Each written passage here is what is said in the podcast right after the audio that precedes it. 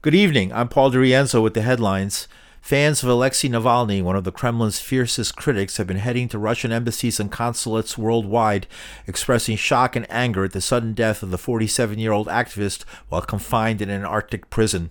Speaking on the White House lawn Monday, President Joe Biden said there wasn't much more the U.S. could do to punish Russia.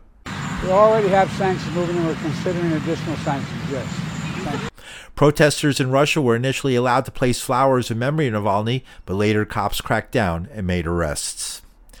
And Israel has rejected the United Nations Office of the High Commissioner for Human Rights allegations the Israel Defense Forces have committed war crimes against Palestinian women and girls.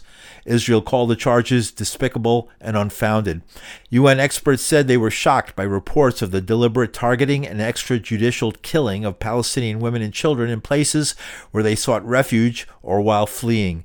The reports suggested Palestinians were subjected to inhumane treatment through denial of menstruation pads, food, and medicine, as well as physical abuse, adding women were kept in cages outdoors in the rain and cold. And United Nations Secretary General Antonio Guterres chaired a meeting on Afghanistan in Qatar, ending on Monday. The purpose was to increase international engagement with the impoverished country. Success was limited as the ruling Taliban refused to participate. Guterres said the world wants a peaceful solution to Afghanistan's problems while preventing the war torn country from becoming a base for terrorist groups. We want a Afghanistan in peace, peace with itself and peace with its neighbors, able to assume uh, uh, the commitments and the international obligations of a sovereign state. Although the Taliban refused to attend, the forum heard from women and civic groups concerned with human rights in Afghanistan. Guterres added there were some accomplishments. The meeting was extremely useful. Obviously, it would be better if you would also have the opportunity after the meeting that we had yesterday evening and this morning to discuss our conclusions with the de facto authorities. It, not, it did not happen today, it will happen in the near future. The United States occupied Afghanistan for more than 20 years and is withholding about $10 billion in aid money from the Taliban government. And the New York Times was honored Monday with the George Polk Awards for foreign reporting and photojournalism for its coverage of the war between Israel and Gaza. Photographers Samar Abu Elouf and Youssef Massoud captured gripping and unforgettable images as they chronicled the conflict from its opening hours on October 7th until they escaped from Gaza two months later.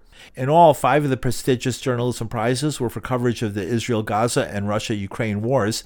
The winners will be honored in April as Long Island University marks the 75th anniversary of the awards. Among past winners of the award are late WBAI news director Robert Knight, who won in 1990 for radio coverage of the invasion of Panama the previous year. And former House Speaker Nancy Pelosi was at the Munich Security Conference where debates are held on pressing international issues. Pelosi was interviewed over the weekend, where she said she lacks respect for Israel's Prime Minister, Benjamin Netanyahu. Pelosi added the United States has not supplied Israel with weaponry since the war in Gaza began on October 7th.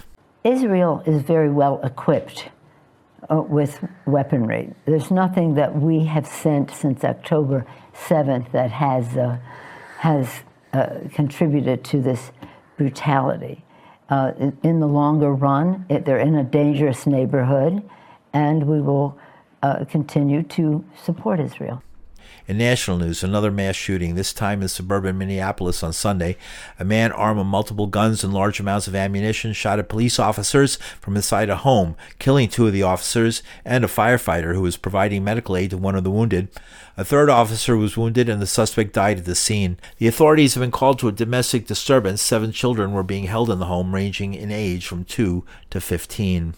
And speaking in Kentucky, former President Donald Trump blasted New York Justice Arthur Engoron, who ordered him to pay a $355 million fine for fraudulent business practices. As the migrants come in and they take over New York, I paid over this period of years over $300 million in taxes, and they want me out. Oh, let's see if we can get them out. These are radical left Democrats, they're lunatics. Trump went on to endorse a campaign led by Truckers for Trump to stop deliveries to New York City. A trucker named Chicago Ray has been organizing the campaign to cut deliveries to the city by 10%. Chicago Ray checking in. If this goes longer than a week, like they're saying, man, New York City better start stocking up. And they better start stocking up now. Paul DeRienzo, New York.